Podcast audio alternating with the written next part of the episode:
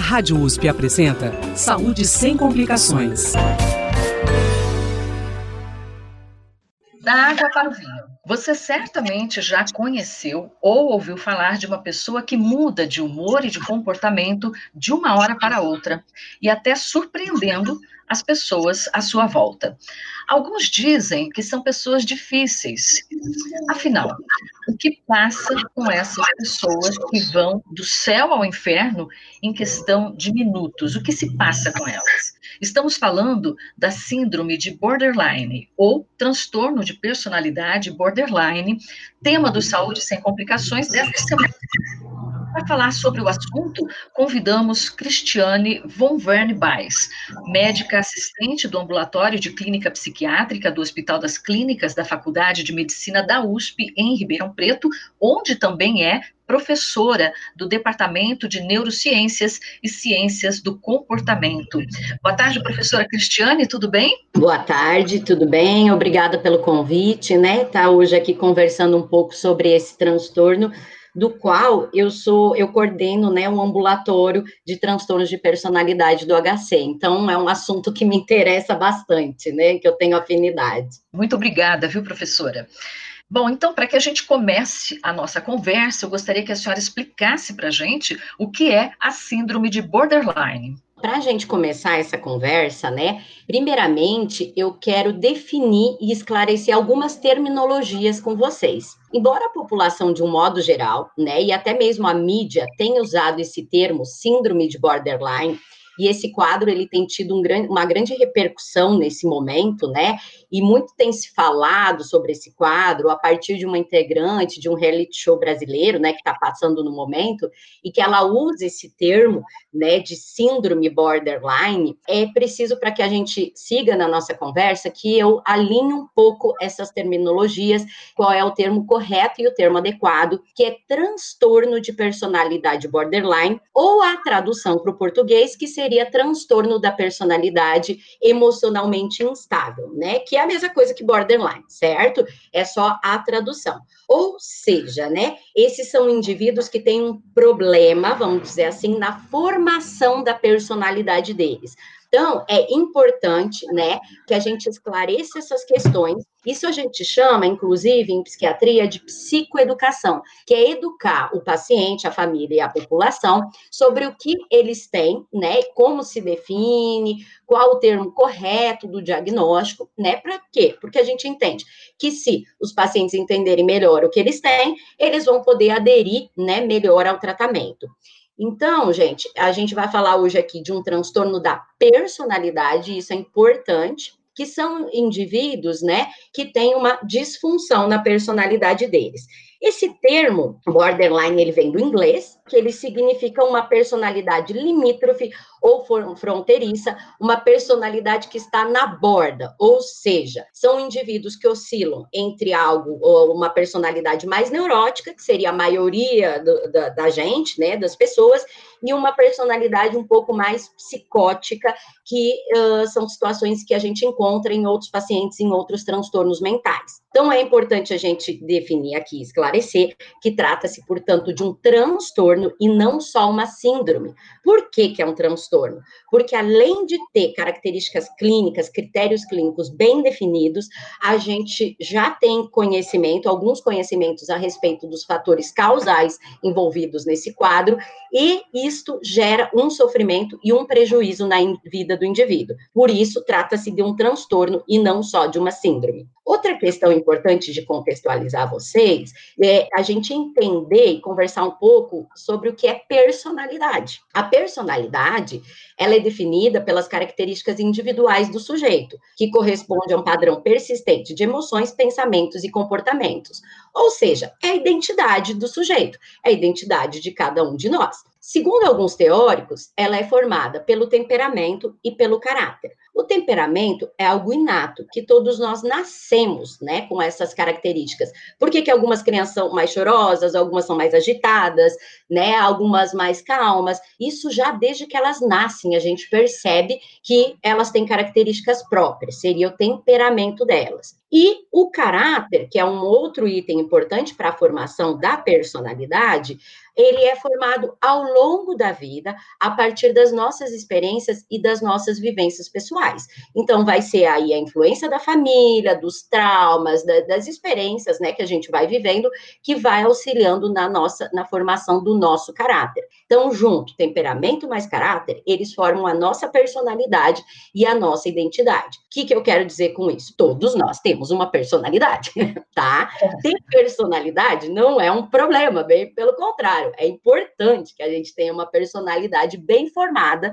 E o que nós vamos falar hoje aqui são de indivíduos, de pessoas que têm uma disfunção nessa personalidade. É uma personalidade disfuncional, quando a gente está falando aqui de transtorno de personalidade borderline, são indivíduos com padrão persistente, inflexível, estável e duradouro de experiências internas e comportamentos que começam já lá no início da adolescência e da vida adulta e que se propagam e se mantêm ao longo da vida. E isso, gente, gera sofrimento e prejuízo, tanto para o paciente quanto para as pessoas que estão ao redor desse indivíduo. Essas são pessoas que apresentam dificuldade de lidar com os problemas e com o estresse da vida cotidiana, né? Todos nós temos um pouco de dificuldade, mas aqui nós estamos falando de indivíduos que têm uma dificuldade grande, que eles apresentam respostas muito desadaptadas ou reações muito inadequadas aos problemas da vida, o que leva, portanto, a que eles tenham muitas dificuldades em vários âmbitos dos relacionamentos interpessoais. Resumindo, são pessoas com uma mais imatura, vamos dizer assim, e que, portanto, tem muita dificuldade de lidar com os problemas da vida e com as pessoas e que reagem de uma forma muito dramática e muito emotiva. São pessoas muito sensíveis e muito emotivas, mas essa sensibilidade exagerada, essa emoção exagerada, muitas vezes dificulta para que esse indivíduo saiba lidar com os problemas e com as emoções deles. E aí a gente vai ter reações disfuncionais desses pacientes, né, que vai gerar aí grandes consequências e prejuízos nos relacionamentos e na vida deles.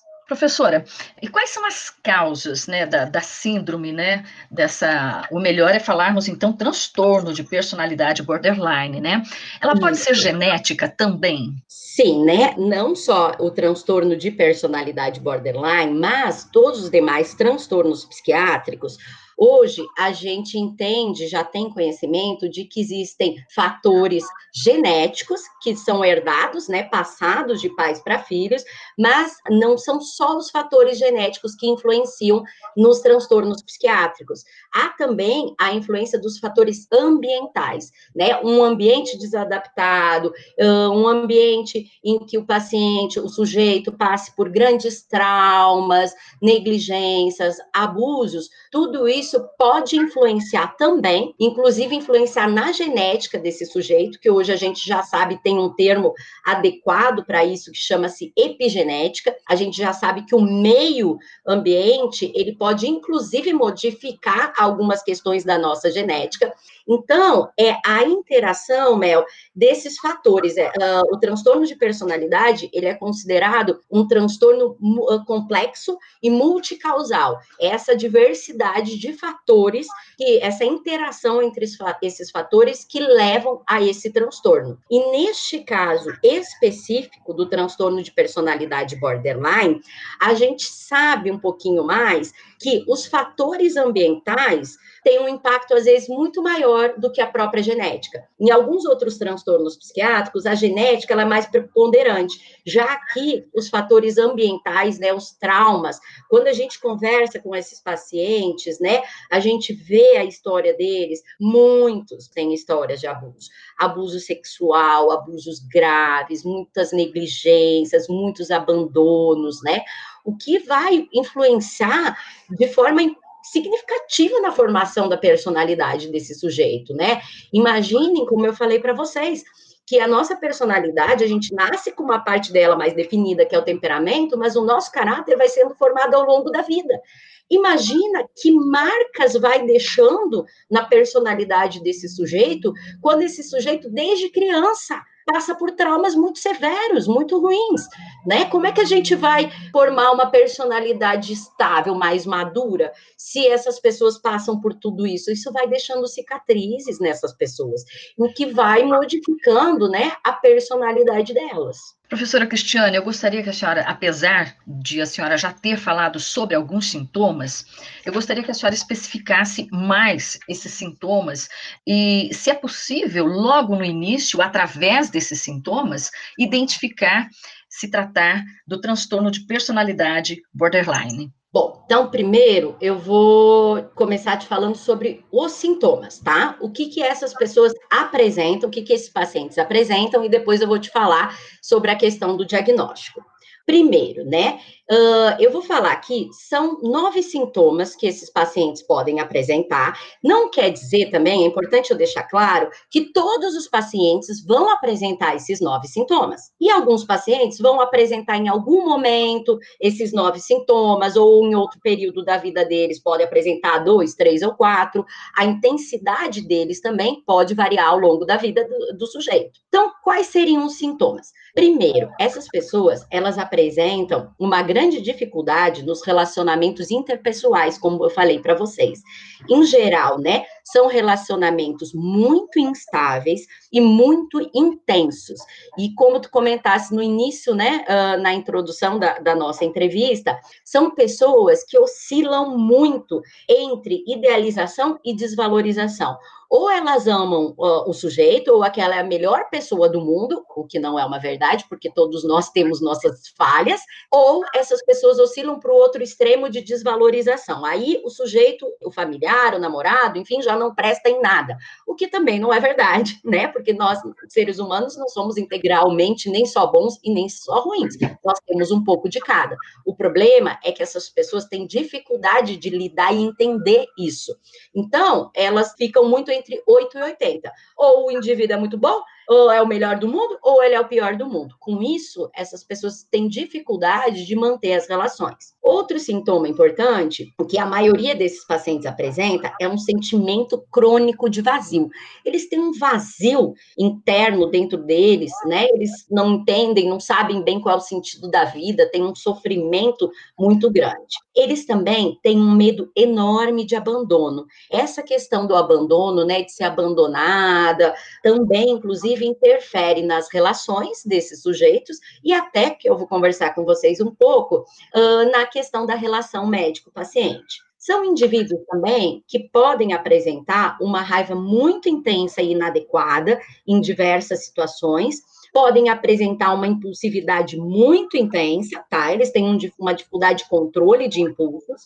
Muitos deles têm comportamentos suicidas ou automutilantes recorrentes. É importante eu falar isso, isso é importante para o diagnóstico. Recorrentes. Não é porque o indivíduo, uma vez na vida, estava deprimido e tentou se matar, e eu vou fechar diagnóstico transtorno de personalidade borderline. Nesse caso, desses pacientes, isso é recorrente, isso é frequente frequente na história desses pacientes. Desde muito cedo começa essa questão de comportamento suicida ou de se automutilar, de se cortarem, né, se machucarem, se baterem, se arranharem, isso é muito comum. Outra questão fundamental nesses quadros é a instabilidade afetiva que esses pacientes apresentam, né? Eles oscilam muito o humor deles, eles estão muito lábeis, eles estão no início da consulta de um jeito, no final da consulta já estão de outro, já estão irritados, eles reagem muito mal aos problemas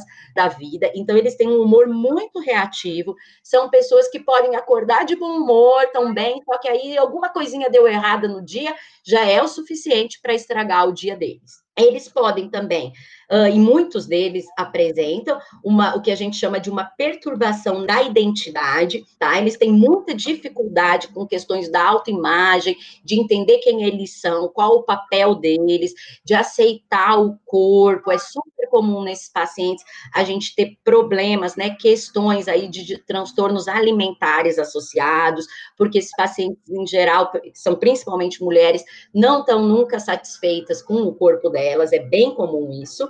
E, por fim, alguns pacientes, eles podem apresentar também uma persecutoriedade intensa, né? Eles têm muito a sensação de que alguém está atrás deles, que estão fazendo coisas contra eles, que é sempre contra eles, que estão querendo prejudicar eles, e inclusive podem ter alguns sintomas psicóticos, só que são sintomas leves, transitórios, não é como no, em outros transtornos psicóticos, tá? A intensidade desses sintomas, né? Então é comum alguns pacientes terem relatos de que estão ouvindo vozes, que estão vendo pessoas, só que costuma ser mais leve e esse sintoma psicótico costuma passar de uma forma mais rápida nesses pacientes do que em outros transtornos. Mel, esses seriam os sintomas, né? Os nove sintomas que a gente avalia, os nove critérios importantes para que a gente possa dar esse diagnóstico para o paciente como tu fez a, é, a resposta da tua, complementando a tua pergunta, nem sempre é fácil de se fazer esse diagnóstico. Eu posso falar que talvez esse seja um dos os transtornos de personalidade, estejam entre os transtornos mentais mais difíceis de serem diagnosticados. Uma, porque muitas vezes esses pacientes, eles procuram atendimento só em momento de crise, só quando eles estão deprimidos ou com problemas, com sintomas ansiosos, ou com problema que é comum de uso de álcool e drogas, né, ou tentativas de suicídio. Além disso, eh, são pessoas que muitas vezes elas têm dificuldade de aceitar e entender que isso é uma doença. Elas são, como tu dissesses bem, só conhecidas como pessoas difíceis. E, e muitos pacientes referem: esse é meu jeito de ser, eu sou assim, eu sou briguenta mesmo, eu sou explosiva, eu sou irritada.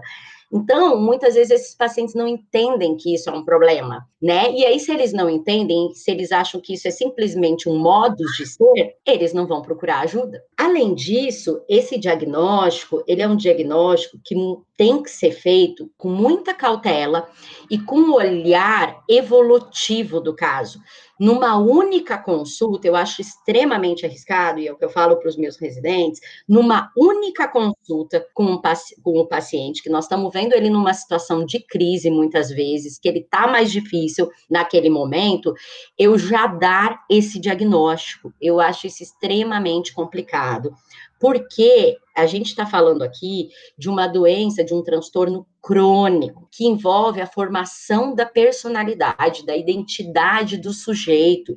Então, não é algo que vai resolver fácil e só com medicação. Então, eu já dar esse diagnóstico de cara, eu acho que, inclusive, isso limita um pouco para nós profissionais o prognóstico desse paciente, tá? E, além disso, é, eu preciso de uma história completa desse paciente, eu preciso ver uh, a história de vida dele. Se esses uh, sintomas que eu falei para vocês, eles estão mantidos ou se vem se mantendo, né, ao longo da vida. Não basta, por exemplo, vou avaliar assim um paciente no meu consultório e nesse momento ele está com muito problema dentro de casa, de relacionamento com a família, irritado, briguento, né, quebra coisa, explosivo, não tolera os problemas da casa, né? Eu já dá esse diagnóstico eu tenho que olhar, esses são pacientes que essa dificuldade deles afeta vários âmbitos da vida deles. Então, eu tenho que ter um olhar bem mais amplo. Muitas vezes a gente precisa, inclusive, chamar familiar para poder coletar melhor essa história, para ver né, onde esses sintomas afetam, quando a gente vai olhar esses pacientes, não é problema só em casa, eles têm problema de relacionamentos afetivos, têm problema no trabalho, eles não param em trabalho, ou começam uma faculdade e não param, começam a ter problema na faculdade, né? A dificuldade de relacionamento deles afeta todas, ou quase todas as áreas da vida deles. Então, é um diagnóstico que não é fácil de se fazer. É importante uma boa história, avaliar bem a evolução do sujeito e a gente tem que tomar cuidado quando a gente dá esse diagnóstico, porque senão muitas vezes nós vamos rotular esses pacientes e, inclusive, né, com isso ele já sai aí com o rótulo de ter um paciente difícil e de um prognóstico muitas vezes desfavorável pelas limitações do próprio quadro, tá? Professora, É, me diz uma coisa: mais homens ou mulheres são afetados? E existe uma idade em que a incidência seja maior? Principalmente mulheres, tá? Quando a gente fala, inclusive, talvez eu tenha esse cacuete aqui, né? Eu nem percebo. A gente fala as pacientes, muitas vezes, quando a gente está falando desse transtorno, porque é principalmente mulheres, e a principal prevalência, né, é no final da adolescência, início da vida adulta. A gente não pode dar o diagnóstico antes de transtorno de personalidade antes dos 18 anos. É uma questão de um critério, né, nosso médico, porque antes dos 18 anos, teoricamente a personalidade ainda não está bem formada, ela ainda está em construção. Então, por isso, a gente passa a dar esse diagnóstico só depois que, que a paciente fizer 18 anos.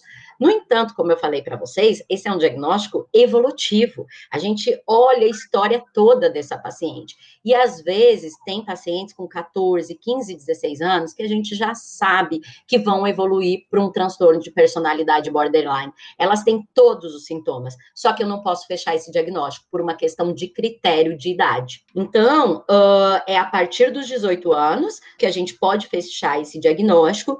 E existem alguns dados da literatura que mostram que esse transtorno ele tende a diminuir em prevalência ou até a melhorar um pouco os sintomas ao longo da vida. É menos frequente em idosos, por exemplo. O que faz muito sentido, né, Mel? Porque eu estou falando de um problema na personalidade. Então, quando a gente vai ter sujeitos com mais experiência de vida, é, a pessoa vai ter mais maturidade. Com a evolução dela, ela vai aprendendo, inclusive, a lidar melhor com os problemas e com os relacionamentos. E aí, esses pacientes tendem, nem sempre, tá? Mas tendem a melhorar com a idade, com o avanço da idade. Professora, a gente está quase terminando aqui, o nosso tempo está quase terminando. Então, eu precisaria que a senhora me respondesse, por favor, como é o tratamento, né? Se o transtorno de personalidade borderline tem cura, né? E se terapia é importante. Qual terapia? São várias perguntas. Se eu estiver passando muito tempo, tu me avisa. Mas a primeira questão que eu vou discutir aqui contigo diz respeito à cura. Em transtornos mentais, em geral, a gente não fala em cura porque são transtornos crônicos. Assim, a maioria deles funciona de forma crônica, assim como diabetes, pressão alta, não tem cura, tem estabilização do quadro. Existem tratamentos que auxiliam e o paciente vai ficar melhor, vai ficar bem e poder viver com mais qualidade. Então, a gente não fala aqui em cura, mas sim em melhora e remissão do quadro.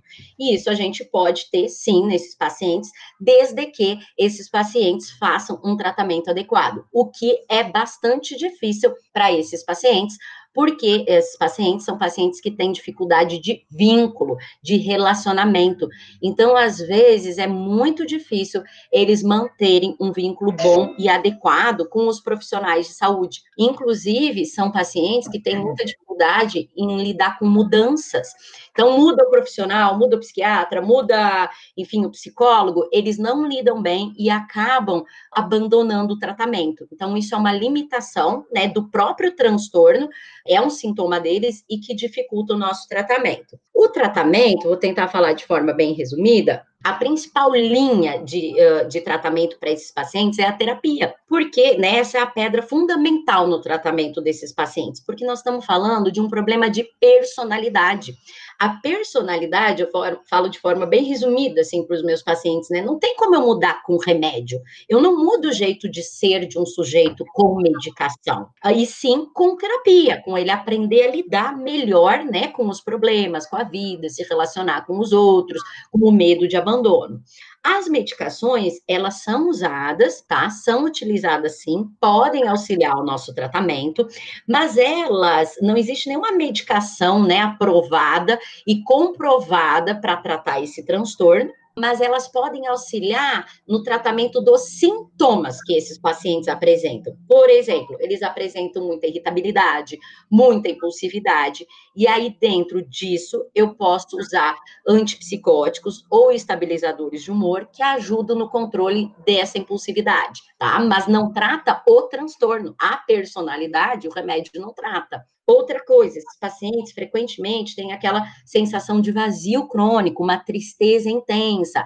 Então, às vezes, eu posso lançar mão de antidepressivos, no caso de alguns pacientes, para auxiliar né, nesse quadro depressivo também.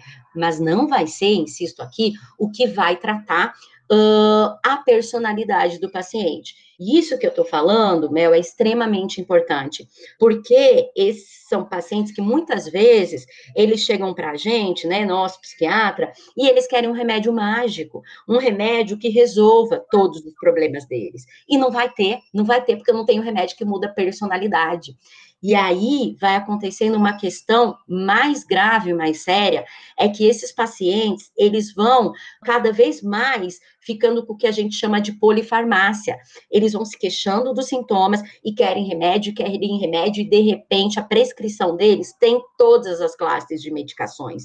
Ou quando o profissional não dá o remédio, eles vão em outro profissional e eles vão migrando, eles têm muito essa tendência de se automedicar, né, para ver se com isso eles acham um remédio que resolve tudo e não vai. E aí isso acaba complicando todo o quadro, né? Porque em vez do paciente trabalhar com o que precisa mesmo ser mudado, ele vai usando dessas bengalas, que são as medicações. Além disso, vai começando a ter interação medicamentosa, eles vão ter começando a ter complicações por essas medicações, efeitos colaterais, e isso tudo vai complicando, né, aí um pouco mais o quadro e o tratamento desses pacientes. Professora, é um transtorno mental grave, então? Então, Mel, com tudo isso que eu falei para vocês, né? Eu não sei se eu posso dizer que é grave, mas é um transtorno difícil de se diagnosticar e difícil de se tratar, e que os pacientes apresentam muita refratariedade e muita dificuldade de aderência ao tratamento, né? O abandono do tratamento com esses pacientes é enorme, né? Além disso, como eu falei, polifarmácia, eles vão procurando diversos médicos, eles não aderem à terapia muitas vezes, eles não querem falar sobre os problemas, eles não querem tentar mudar. A gente tem altos índices de suicídio, de tentativas ou comportamentos suicidas nesses pacientes, 80% deles têm comportamento suicida são pacientes que têm um prejuízo muito importante em diversas áreas da vida deles, muitas vezes não conseguem se estabelecer no trabalho, estabelecer uma carreira, terminar uma faculdade, não conseguem fazer vínculos uh, afetivos estáveis, muitas vezes, né, manter uma família, constituir um relacionamento estável. Então, tudo isso, né, vai gerando um prejuízo para esses pacientes, e imagina, isso ocorre lá no início da vida adulta deles. Então, se eles têm toda essa dificuldade lá no início, o que, que vai acontecer no final? Né? No final, eles não conseguiram constituir uma carreira, não conseguiram manter vínculos, né? Muitas vezes estão sozinhos porque não manteram vínculos familiares.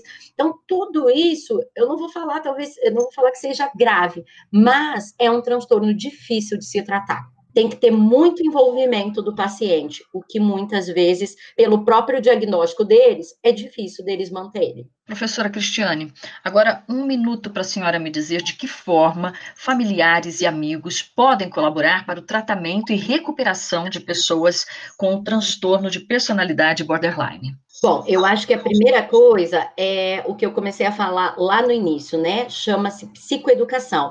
É os familiares e amigos entenderem o que esse sujeito tem e entenderem que isso é um transtorno, não é só um jeito difícil de ser e que, portanto, precisa de ajuda. Então, estimular, né, esses uh, pacientes a procurarem atendimento, né? Não aceitarem que sim, simplesmente ele é um paciente, uma pessoa difícil de se lidar. Não, isso é um transtorno, né? E isso tem tratamento. Então, eu acho que, assim, resumindo em um minuto, isso é o principal: as pessoas entenderem o que está ocorrendo com o familiar ou com o amigo próximo e orientarem eles que isso é um transtorno e que tem ajuda sim, né? E ajudá-los a ir atrás desse tratamento, porque muitas vezes, como eu falei, o paciente tem dificuldade de aderência, de manter, e aí tem um familiar que está junto, que estimula, que ele mantenha o tratamento é extremamente importante. Além disso, a família entender que é um transtorno. Se a família não entende que isso é um transtorno, que é uma doença, a família não ajuda o sujeito a se tratar, né? Simplesmente acha, ah, ele é difícil mesmo, uh, e se afasta desse paciente. E aí, realmente não vai ter como ele melhorar, né, se ele ficar sozinho nessa e não conseguir procurar ajuda. Professora Cristiane, muito obrigada por sua participação aqui no Saúde Sem Complicações. Obrigada, Mel. Acho que a gente teria aqui horas para conversar, né? espero, espero, ter passado assim de uma forma um pouco resumida aí um, as informações necessárias para que a gente possa estar tá auxiliando aí as pessoas a entenderem um pouco melhor sobre esse transtorno e ajudarem, se ajudarem, inclusive, né, e, e ajudarem seus familiares e amigos também. Eu conversei com Cristiane von Vern Baes, professora do Departamento de Neurociências e Ciências do Comportamento da Faculdade de Medicina da USP em Ribeirão Preto. O Saúde Sem Complicações vai ao ar toda terça-feira às 13 horas, com reapresentação aos domingos às 17 horas. E você também pode acessar todos os programas já exibidos através do www.jornal.usp.br. Sugestões, dúvidas, você pode escrever para o imprensa.rp.usp.br. Com apoio de produção da estagiária Flávia Coutre, o Saúde Sem Complicações volta na próxima terça-feira com um novo tema. Até lá. Muito obrigada por sua audiência. Saúde sem complicações. Apresentação: Mel Vieira. Trabalhos técnicos: Mariovaldo Avelino e Luiz Fontana. Direção: Rosimeire Talamone.